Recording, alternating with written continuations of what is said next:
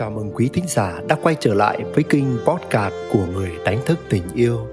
Tôi đang hiện diện ở đây với rung động của yêu thương và lòng biết ơn. Tôi mở rộng trái tim mình qua những lời chia sẻ sau đây và sẵn sàng mở ra những kết nối với quý bạn. Chúc quý bạn có những phút giây thư giãn, nhẹ nhàng và đi vào dòng chảy của chính mình. Tiền không mua được tình. Sao nhiều người vẫn dùng tiền để kiếm tình? Đối với nhiều người, tình yêu là một cuộc tìm kiếm, hay chính xác hơn là người ta đi tìm kiếm người yêu. Họ nghĩ rằng cứ tìm sẽ thấy, cứ mơ sẽ gặp. Từ thời còn độc thân, lúc còn đầy đam mê sưu tầm và học hỏi về các chiêu trò tán gái, mà bằng ngôn từ mỹ miều thì người ta gọi bằng nghệ thuật chinh phục các nàng. Tôi cũng từng được nghe chia sẻ một phương pháp rất cấp tiến rằng hãy phác thảo chân dung người trong mộng thật rõ ràng và chi tiết, từ vóc dáng cho đến tính cách, trí tuệ, nghề nghiệp, giá trị sống, rồi cài hình ảnh ấy vào thật sâu trong tiềm thức. Đó là cách để điều bạn khao khát dễ trở thành hiện thực. Và rồi chân dung mà bạn đã vẽ ra theo cách sống động ấy, một ngày đẹp trời nào đó sẽ bằng xương bằng thịt mà đâm sầm vào đời bạn. Nhiều người còn đưa ra bài toán xác suất để đi tìm tình yêu. Cứ hễ đi nhiều, gặp nhiều, tương tác nhiều thì xác suất tìm ra tình yêu của đời mình cao hơn. Chẳng biết đúng sai thế nào, nhưng với tôi, tình yêu còn là chuyện của duyên số nữa. Tôi từng quan sát và thấy rất nhiều những ẩn số trong tình yêu mà khó lòng lý giải được. Có người ngay bên cạnh ta, trải qua những vui buồn tuổi thơ, cùng lớn lên bên nhau, chứng kiến những thăng trầm của đời nhau, nương tựa nhau trong nhiều mặt, có tình thương dành cho nhau, nhưng rồi không thể tiến xa hơn một tình bạn.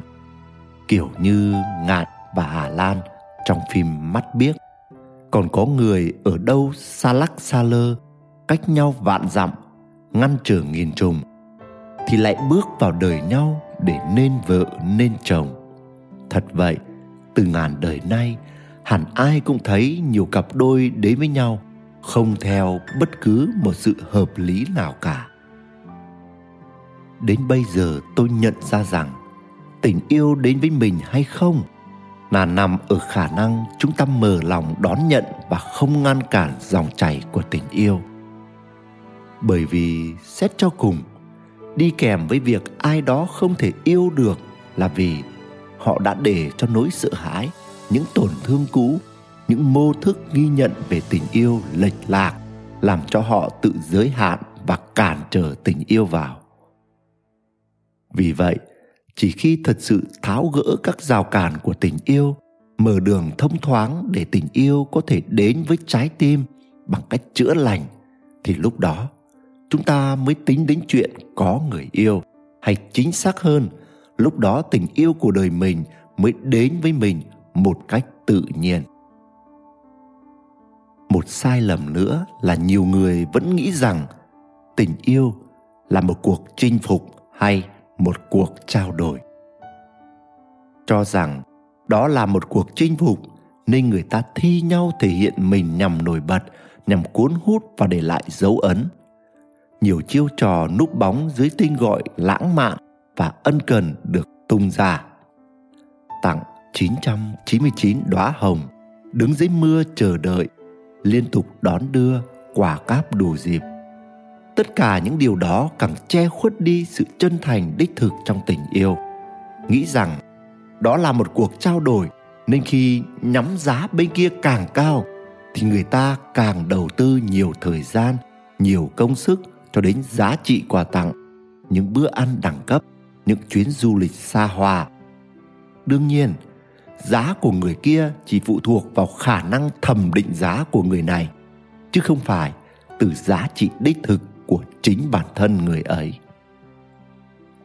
Từ đó dễ dẫn đến những cảm giác chán nản, thất vọng cảm thấy thua lỗ nếu ta thất bại, hoặc cảm giác chiến thắng hoàn tất phi vụ nếu ta thành công. Những điều này không hề liên quan đến tình yêu đích thực hay tình yêu vô điều kiện. Nó chỉ là sự chán nản hoặc hả hê của cái tôi mà thôi. Chính vì quan niệm tình yêu là cuộc kiếm tìm, cuộc chinh phục, trò đổi trác nên không ít người đàn ông nghĩ rằng có thể dùng tiền bạc, dùng vật chất để có được tình yêu. Và đáng buồn thay là người phụ nữ khi được đưa vào cuộc chơi này cũng lầm tưởng rằng số tiền người đàn ông bỏ ra để chăm sóc và đầu tư vào mình ngang bằng với sự chân thành và mức độ yêu thương của người ấy dành cho mình. Trong khi từ trong sâu thẳm, điều phụ nữ cần trong mối quan hệ là sự an toàn, bình yên, tự do, được là chính mình, được nâng đỡ, được khích lệ.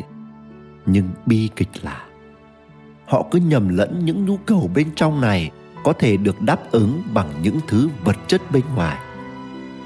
Đó là một nhận thức sai lầm khủng khiếp.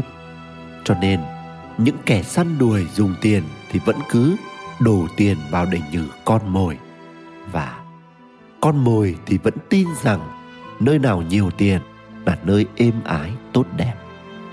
Và thế là bẫy vẫn được giăng ra và con mồi vẫn cứ xa bẫy. Kẻ trơ trọi và lạc lõng duy nhất trong trò chơi dùng tiền đổi tình chính là tình yêu đích thực. Kẻ này đã bị lãng quên, không được đánh thức, không được mang ra để trao đi một cách chân thành. Rồi kẻ này còn bị mạo danh, bị lầm tưởng, trong khi chỉ cần kẻ ấy xuất hiện giữa hai người là cả hai bên đều đủ đầy. Mọi đớn đau, mọi tổn thương đều được chữa lành, mọi nhu cầu về bình an, hạnh phúc đều được đáp ứng. Vì vậy, đừng đi săn mồi cũng như đừng trở thành con mồi tìm một cái bẫy êm ái để vướng vào nữa. Cả hai hãy hướng đến việc đánh thức tình yêu đích thực bên trong chính mình. Đó là con đường duy nhất đúng giữa muôn nẻo đường. Nguyễn Đức Quỳnh, người đánh thức tình yêu.